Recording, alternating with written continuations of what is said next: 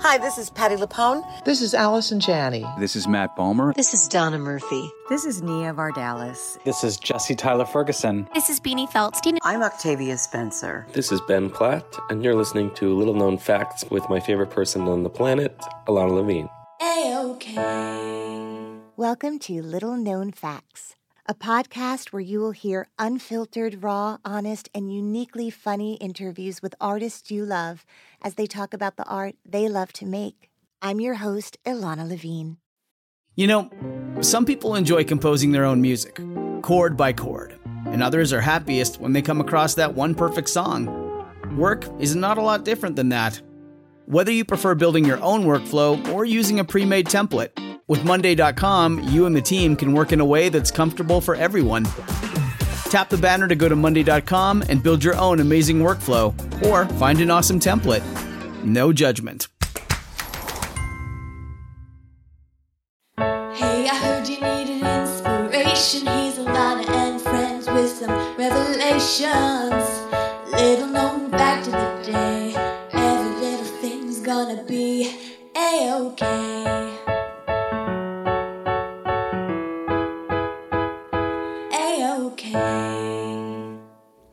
fact about my guest today her YouTube videos went viral, literally. How did that happen? Why that happened? And why her comedic genius is now so beloved globally? Well, you'll find out that and so much more in today's episode with Alyssa Limperis. A-OK.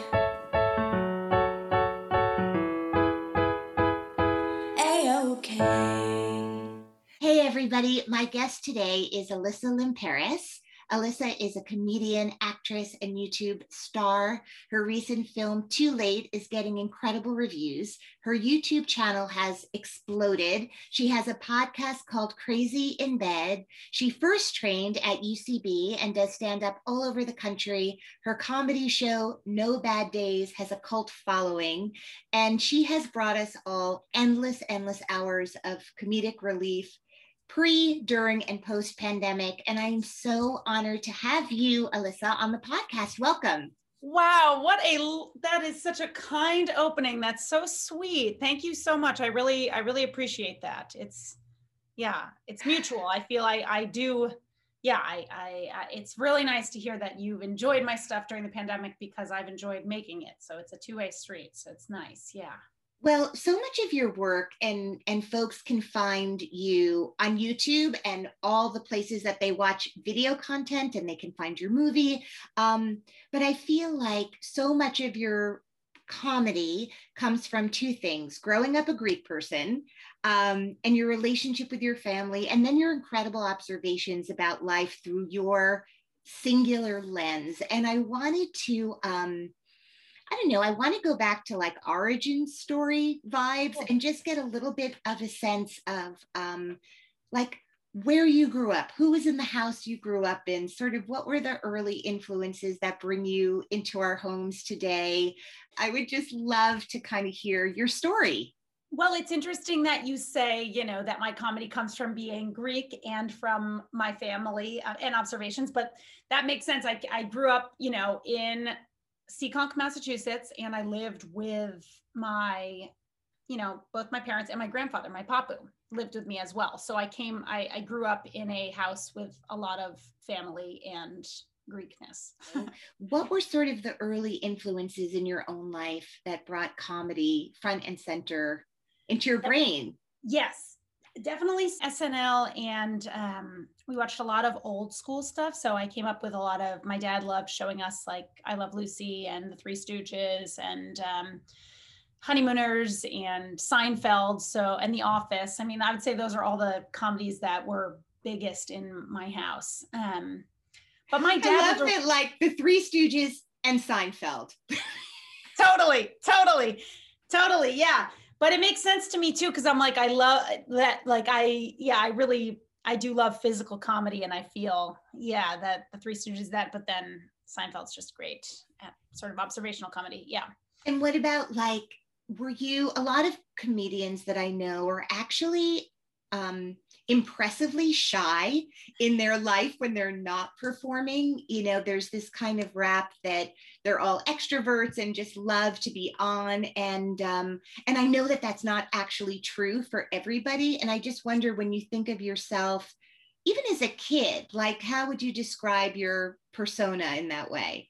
Yeah, like I'm I'm a little bit I don't I wouldn't consider myself shy. I was always I would say talkative. I remember getting in trouble at ballet for talking too much at the at the bar. So I definitely was like, uh, I like my, you know, my dad was my dad was really funny. I liked being funny with him. So I feel we were, I was encouraged almost. It was like I I was, uh, yeah, I was social growing up, but I'm very introverted. So I feel that's something I've discovered later in life is like, mm-hmm. I'm not shy, but I do need a lot of time alone in order to recharge. Not not a pandemic's amount. we yes. reached the limit for sure. Yes. I, Plenty I, of that.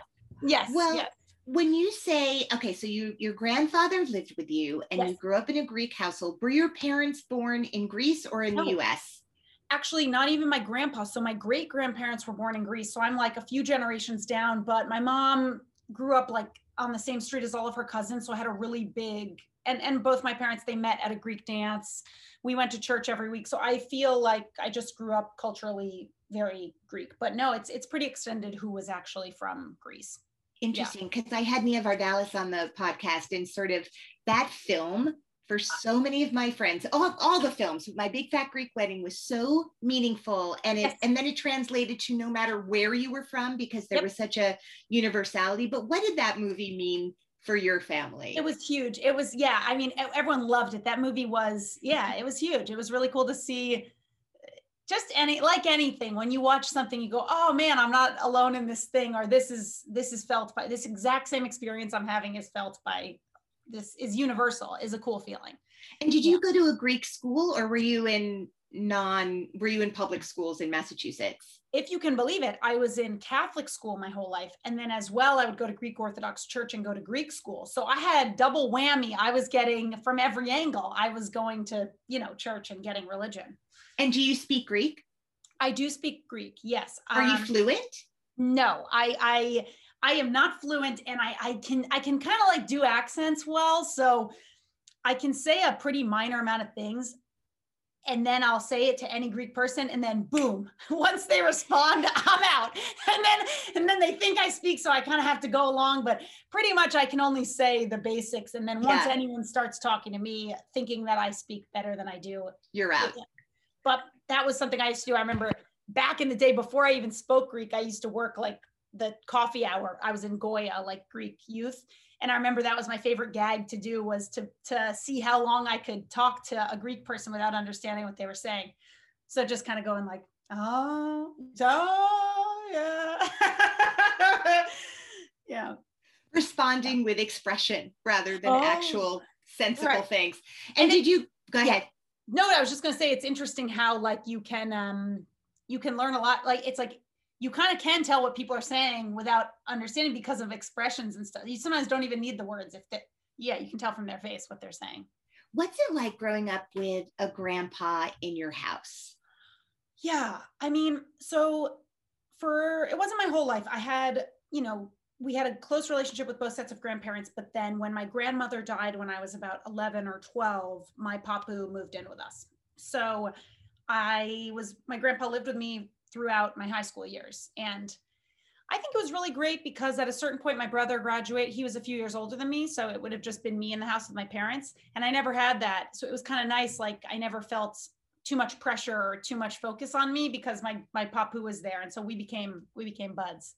So that's what I was going to ask. You have a sibling. I have a sibling, an older brother. Yep. Yep. Did you guys do comedic bits together? Not really my brother is really really funny but he's really smart. He's a he's an engineer and he was like valedictorian. He went to princeton. He's like a really smart guy. So i would say i um yeah he was more of the brains of the operation.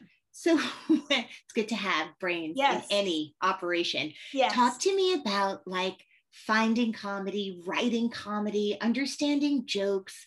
Like where did this was it intuitive did you kind of study like people who inspired you? You talked about your dad being someone who kind of brought comedy into your life, old school and, and new school, as it were. Yeah. Yeah, it's definitely a combo. I think I always had, I always loved comedy. I was always drawn to comedy. It felt very uh, part of me. I, I, I, uh, yeah, my dad and I did theater when we were younger. Like he would do community theater with me. We did sketch comedy together when I was younger. I did plays when I was really young. So I I always was very drawn to comedy, but it, it took me a long time till I decided like, no, I'm going to study this and focus on this and make this a priority that that's so did you want to be an actress? I mean you are an actress now in terms of how the public views you um, because you're reaching a whole new audience with this film than totally. than just your comedic niche as it were. So did you aspire to be an actress first? Yes yes i now i now that i look back i'm like i yeah i always i always had comedic instincts. My close friends were always really funny people. My dad was really funny. But when i was younger i really wanted to be an actress. And when i graduated high school i really wanted to move to la and i just wanted to like try it. And i remember my parents being like why don't you why don't you go to college first and then you can go and, and do whatever you want um, which i'm grateful for. But i think i really wanted to be an actress and then comedy really w- once i found my i was a runner so i was doing i was running all the time and then when i found improv people i remember just being like this is like a language thing. These people are speaking the language that i like to speak and it just felt so cozy and comfortable and home that that's where i kind of stuck for a while. And did that happen in college? That happened in college. Yeah i had a you know i was yeah i was a competitive runner in high school. I went to college to run but it was never it was like it just what yeah I I I loved it. I loved the team aspect, but I dreaded the running part. and then I remember when I found comedy being like, oh, you can like all the parts of it. You can, right. I don't have to dread,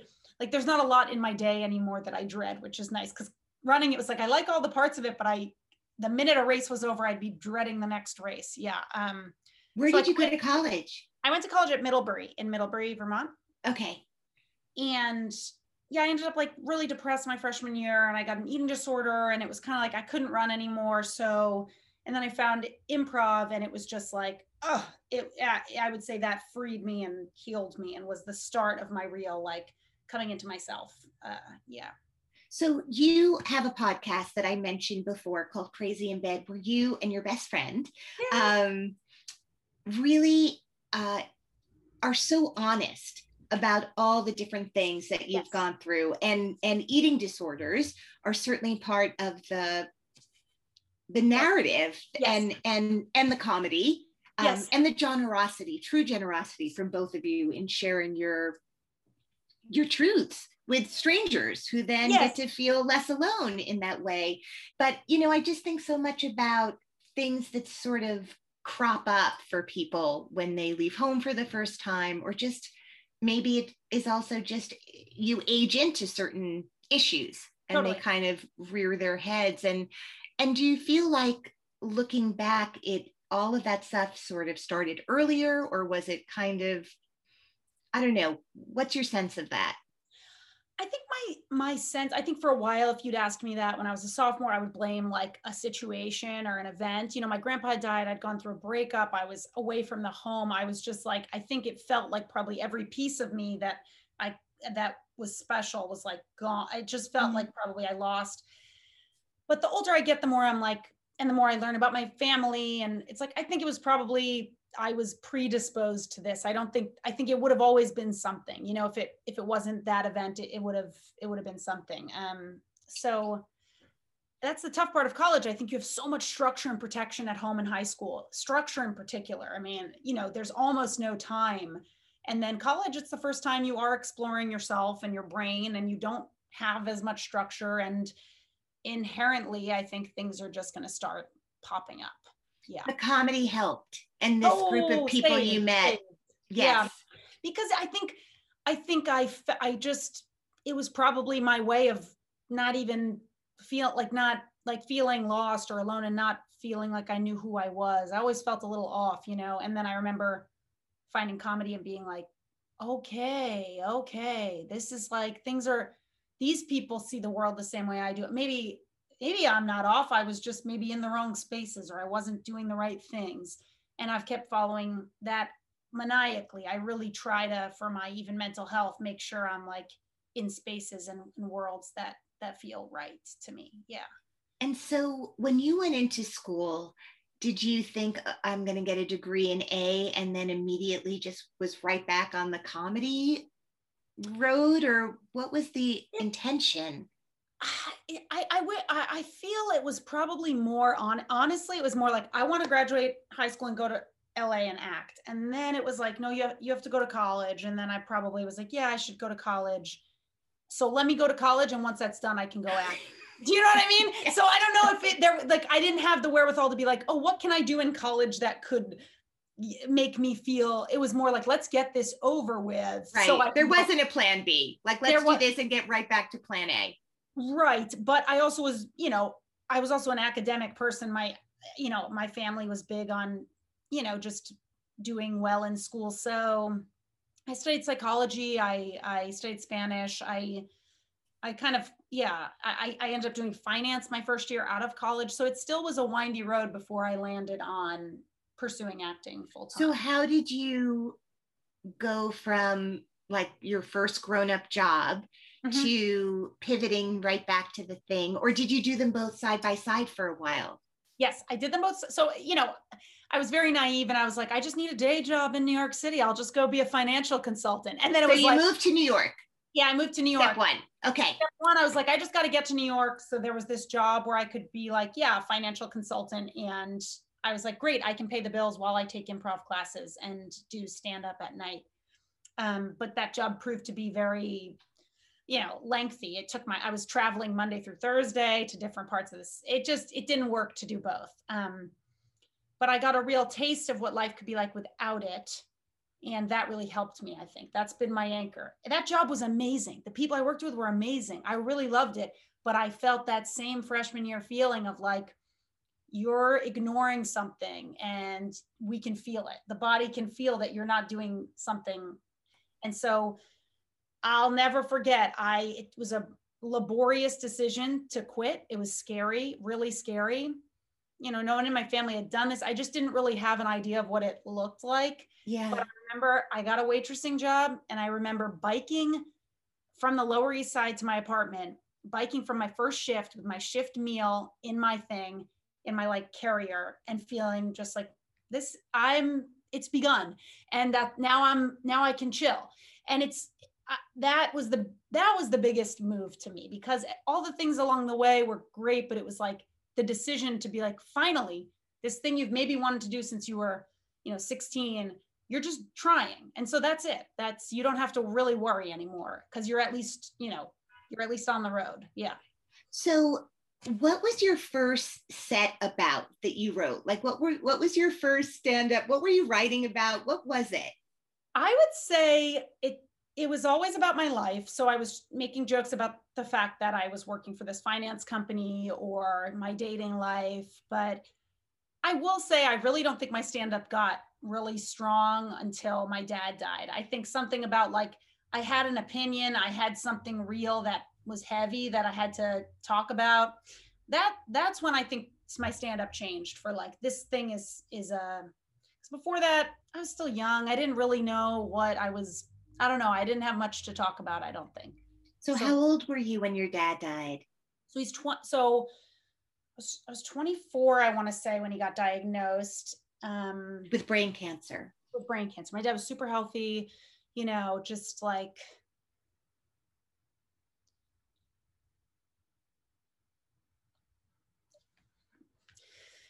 so yeah, he got diagnosed and I moved home and um, it was just a really bad year, obviously. And it was just every day sort of losing a, a part of my dad. It was just such a, I don't know what way is better, but it was a particularly vicious way because you were just watching it happen. And, mm-hmm. you know, it's like, as well, if you know, like anorexia, right? Like people who are drawn to that are control. I'm a control person. So this is like the antithesis. You know, it's like this thing you care about more than anything is literally slipping away every second, and there's nothing you can do. And it, yeah, that was it was just a it was a brutal year. Um, it was a beautiful year. I got to spend time with my dad. I got to have this these moments that a lot of people, you know, don't get, but it was yeah, it was really hard. And I can tell like all these years later, it just hits you like a ton of bricks every time that comes up. And so the idea yeah. that seeing this emotion like completely beautifully take over the idea that you can take something so raw and so painful and make it into something that you were able to share with so many people is so extraordinary to me right like that that you can live in both spaces that you can be present with it and have it feel like it was yesterday yeah. and then make it into this piece of theater that is brings so much joy into the world. Like it's so wild that yeah. that both things live eh, in the same place in the same world in some way. Thanks. Yeah they they definitely do. Um and i think that in many ways it was just like i needed it. I needed to have people be there to listen and laugh with it too. It it almost took it was like let's like share this let's share this together and your gift is being here listening to me and, and my gift to you is I'll I'll make you laugh a little bit. It's mm-hmm. like mm-hmm. I'm just telling you what's wrong yes. and what I've been through, but I'll sprinkle in jokes to to trick you into listening. Otherwise, exactly, exactly, exactly. Yeah. Do you remember? Do you remember? Because it's probably been a while since you've done it. Because yeah. we've all been in lockdown. We're talking in in June of 2021. This yeah. is going to be out in the world forever. But just yep. to kind of root it in a place and time. Do you remember the first line of your stand up show, No Bad Days? Um, I do. And it's actually, uh, it, I'm big on like changing based on the sort of the theme. And it was, um, it was right before Halloween. And so I just remember being like, hey guys, thank you all for being here. I know that you guys obviously know what's going on. It's been a really hard time for me. I'm I'm I'm going through a lot. I don't know what to be for Halloween. I can't decide what to be for Halloween. And then yeah, I uh, so it was just yes. Um, that was is that where it started? Is that the first draft? Like is is it still where? that joke I have done since then, but I I would say there's a lot of the bones have stuck from that first one because so much of it was so raw and real that almost it was like that's the goods because that stuff is like so I wrote like you know months after it happened. But as the show's evolved as I've evolved and grown as my life has changed new jokes are are made but the bones there are some moments that have been there the whole time. So the thing that kind of I don't know like the thing that just maybe gets the most clicks if you're you, I would imagine, are these incredible videos. They're short and like they're delicious. It's just like candy each oh. time of you as your mom impersonating your mom, inspired by your mom, shot with at times and written with your mom. Um, is that something you did pre pandemic or was that born out of quarantine?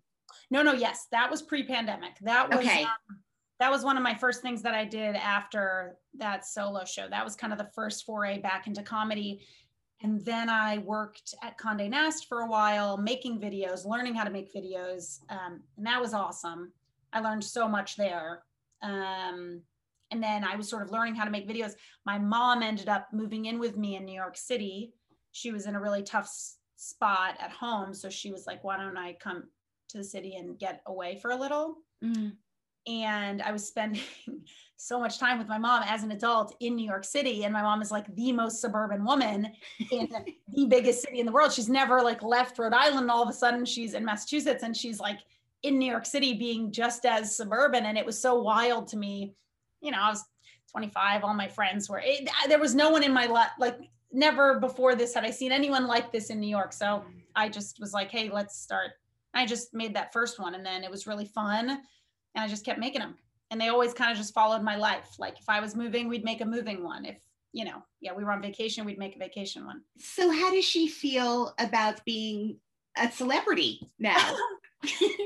yeah, she likes it. I think um, she's a really good sport, and I think luckily the comments are almost always very sweet and either along the lines of like this is just like my mom this makes me miss my mom or i wish i had a mom like this and so i think uh, my mom my mom is you know maybe at a place in her life where she was not feeling so good about herself or about mm just everything because it was you know everything was changing. And i think those videos were a equally joyful thing. Like we both got a lot out of them because it was a reminder of to her even of like hey look you know you're like look at what all these people are saying about this version of you you know um this yeah yeah and and so how does that change your career? Like everyone hears there's so many people who talk about now as actors not even stand-ups that in order to get a job you need to have followers you need to have views you need to have this like huge social media presence. You can't just be an actor anymore or a comedian to get a show. You have to like also have an audience that you bring with you. Has that been your experience? And how did you understand or intuit this moment culturally and what you want to be and do with your career yes well i think that is that is one way to look at it. I think the way I've probably always seen it is like you can become an actor just by being a great actor. You can become a comedian by just, you know, really being a great comedian. But if those doors aren't being opened to you, if for some reason you're having trouble getting a representation or getting even in the door, uh, this is a way that you don't have to wait. You know, you can you can go out there and just do it and make stuff on your own. And so I saw it always as just a freeing thing of like, cool i can just go. I have this opportunity to i didn't have an agent for so long. And so i wasn't being able to be submitted for stuff and i wanted to be acting. So it was like okay well if i can't get in the door then at least at least i can act today. Um, and, and what took off? Like when did you realize oh my god like people talk about going viral and oh, it can right. be in in all sorts of that can mean a lot of different things numerically yes. um, in terms of algorithms and stuff but like what did that mean for you and when did it hit well so Emily Murnane is my good friend, and we worked together at Condé Nast, and we had gotten, we had been making videos that did very well. So I was familiar with this feeling of like, whoa, this video that we made together is blowing up and getting a lot of millions of views. Um, but it was never attached, obviously, to my name. It was we were doing it for a brand. And then when I started making videos on my own, there was a moment, maybe the third mom video I made, it was on Mother's Day, where it was the first time where a video that I made on my own went viral. Um, and how did that happen? It just, it just happened. I just remember I had posted like mom in New York, I think mom at Christmas, mom with technology. And I remember I, I had just auditioned for a show and I hadn't gotten it. And I, I was sort of feeling like, all right, well, I'll just make, let me just edit. I had more footage from, and I was like, why don't I just edit this other one to sort of it was a nice way of just pouring myself into something. Yeah. Did it and then i just I, I mean it's very cliche but i do remember just posting it and then my phone starting to like you know kind of slow down which i don't even think happens to my phone. It, like like it was almost like maybe an earlier version of an iphone or something where it was just like it couldn't and then i just saw like mark hamill retweeted it and i remember yeah there were a few big names and then mark it just, hamill it's so yeah. random I know he's a big you, Mark Hamill. exactly. Yeah. And and do you just because there are so many people a obsessed with you, but b who have like a unique voice but don't under like so much of like the there's like the Malcolm Gladwell way of yeah. looking at things, which is like, oh, she had this amazing talent, and then this good luck. She happened to have a job at Condé Nast where she learned how to make these videos. And right like there are all these things that kind of happen. Well, what are the Condé Nast videos? Were they what, what were you making? And yes well I also think it definitely I would just say it also my thing that I learned from once my dad died was like you, you got to be focused on like you don't have to be but for me it, it was helpful to know exactly what I want and to to head to it without fear mm. and to know it and to be like no no that's tell to start i started just being like no i know i want to act because before my dad i was kind of like afraid to say it oh maybe i'll write maybe i'll do stand up but it was like no i want to act right so, so like for example that Condé Nast job I was a copywriter. I, I got it because I was writing blogs. So I, it was a three week copywriting gig. But because I was like, no, I know I want to act, I saw that there was this video group that seemed to be needing videos. So I would just Mm. sort of try being like, hey, this is something that I I do act. And if you ever need someone, let me know. I want to say it took maybe six, I just kept staying on. It maybe took like six months until they let me be in a video. And then from there, this girl Emily came on, and then she really wanted to be a director and writer. So we were like, let's do this. And so we kind of made it um, from there. So I find that now too, it's like saying no to certain things or really, really going towards that one thing. That's changed everything for me, I think. Whereas before, yeah, I just probably would say yes to anything and kind of be a little bit and that, yeah. Right. And then you got very tunnel vision. Like, does got- this help me reach my ultimate goal somehow? Yes. if I say yes to it. and am I saying yes out of fear or am I saying yes because it's something I want to do? I just think a lot of my a- actions before my dad died were fear based. And then I was like, try me. You know, I had been through, fu- sorry, I'd been through, you know, hell. And so it was just like, it stopped. I, that wears off. I think like, you know, you, you get scared again and stuff and you lose perspective. But that first year I was like, no, I, I know this. And also, maybe PTSD, whatever, but I, I just remember a, a, strong feeling of I could die any minute. Like, like I really could be dying tomorrow. So I can't waste any time doing something that doesn't feel true to me. Yeah. Right. Right. Yeah. It's so powerful. It's so powerful. I think people are going through that now. I think that the pandemic had a very similar function where we all kind of were woken up to like nothing is forever and like, you know, you got to go for what what you want. Yeah. And so right before the pandemic, like things are really like so much started to happen for you, right? Yeah. And so how and I assume you got an agent. Is that connected to your videos? Yeah. Yeah. Um the basically once that big video, once that video went up, um Thank you, Mark Hamill. thank you, Mark Hamill. Yes, Yes. 10%. Yeah, he he definitely thank you, Mark Hamill. I should be sending him some cuts. But um but we're not. yeah, at that point I had a couple people like DMing me and then like Felicia Fasano, who's a who's an amazing casting director, DM'd me and we were talking and she set me up with some meetings in LA and that's how I got my so it was like through the grace of a you know uh it was just a real like woman helping woman like she she she did she like changed my life yeah And did she was she a part of the film Too Late? she wasn't she wasn't no Okay. yeah.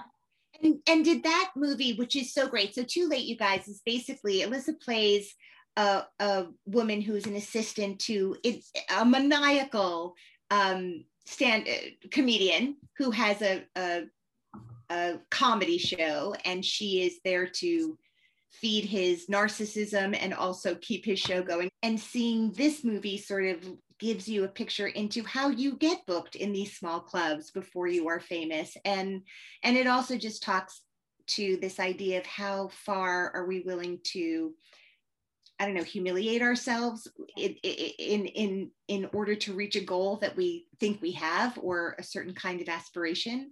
Um and Fred Armisen is in it along with some other amazing uh, comedians and you're so good in it and and it's so exciting to see. You get to do what you want to do that's how i is- felt. Yeah.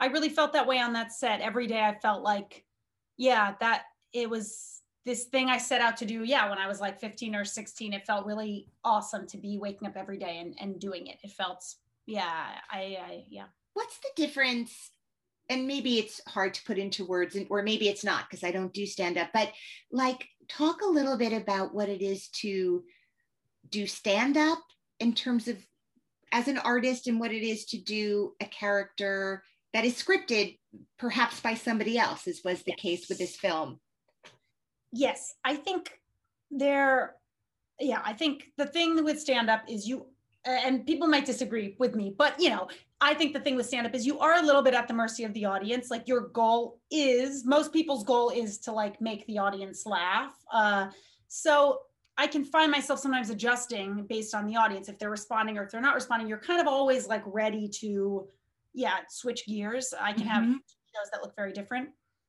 With acting, I think it's really joyful because you don't have to you're more just you're you're more just being honest to yourself and your character and you're being present with the person right there with you. So listening is still part of both of them is sort of like listening and feeling body language from someone. But i think that stand up i'm more like coming out like i'm like you know more like put like pushing in a way and acting it's a lot more of just listening and and being present with, with someone. Yeah so what is coming up? Like what acting things are coming up for you? Well yeah i feel one very grateful. I mean i did a lot of uh, work over the pandemic by myself whether that was videos by myself or shooting stuff alone or doing commercial work which wasn't on my own but you know that is um yeah i was lucky to do that but there was always this fear of COVID and being close to people. So it was kind of like a, it was always a little bit stressful. So I mostly just feel so grateful that now I can connect with people without feeling yeah. scared. So I'm shooting, I want to say three short films in the next uh, three months, which is really fun. And then basically in the fall, we'll, we'll see. I have a lot of projects that I um, am developing and then I'm also just auditioning but you are sponsored yes. now right yes like- that's a great thing i i that's the great part of online is you can I can always yeah I can always make videos and work with partners or brands and stuff. Yes, and have and get paid to do it. Like it's it's an incredible thing that you've accomplished. Totally, totally, and you, there's a lot of freedom in that because then you're like, no, I'm just doing the thing I do, but then I'm getting someone to to pay me for it. Yes, it's incredible. You made all of that. Like it is so inspiring. It's so inspiring. It's so thrilling. Before I let you go, yes. Uh, you've been warned about this. Um, is there a little known fact you could share about you? Little known fact. Again, it's like I share too much, so there's not many things that aren't already out there. Um, I, I before I tried before I did track, I want to say I tried out for probably five other sports. I really wanted to be a cheerleader. And then all my I didn't make a cheerleading team. And then I was like, all my friends were playing soccer. And so I was like, oh, I know, I'll be, I couldn't, I didn't have any hand-eye coordination. So I was like, I'll be the goalie. I remember training to be a goalie, terrifying. Nothing looks easier eh, than being a goalie. And then when you're in it, you're like, oh, I have to hurl my body. No, thank you. I tried out for lacrosse, ter- very hard hand eye. Um, and that might be it. That might be it. Yeah. And then I was like, all right, I guess I'll run. Yeah. Great. Great. Guess what? Didn't know that. There we go. There yeah. you go. Um, I can't thank you enough. Thank you. Thank you for being on the show. And uh, I can't wait to see what you do next. I am one of your biggest fans and I will be there cheering. So until so next time. a great interview. Oh my God. Of course. All right. Bye. Bye.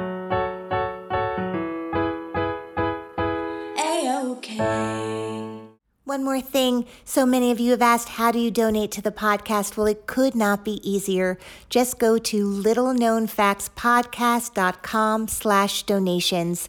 Instructions are clearly laid out, and I'm so grateful to you in advance for any donation you choose to make. But regardless, I have loved, loved, loved making the previous 200 and something episodes for you. I can't wait to make 200 more. I wish you a beautiful day. Stay healthy, be safe. Until next time. Clouds can make the wind blow, bugs can make the grass grow. So, there you go. These are little known facts that now you know. The episode was edited by Nicholas Clark. We recorded in New York City and the Little Known Facts theme song was written and recorded by Georgia Famusa with backups by Caleb Famusa.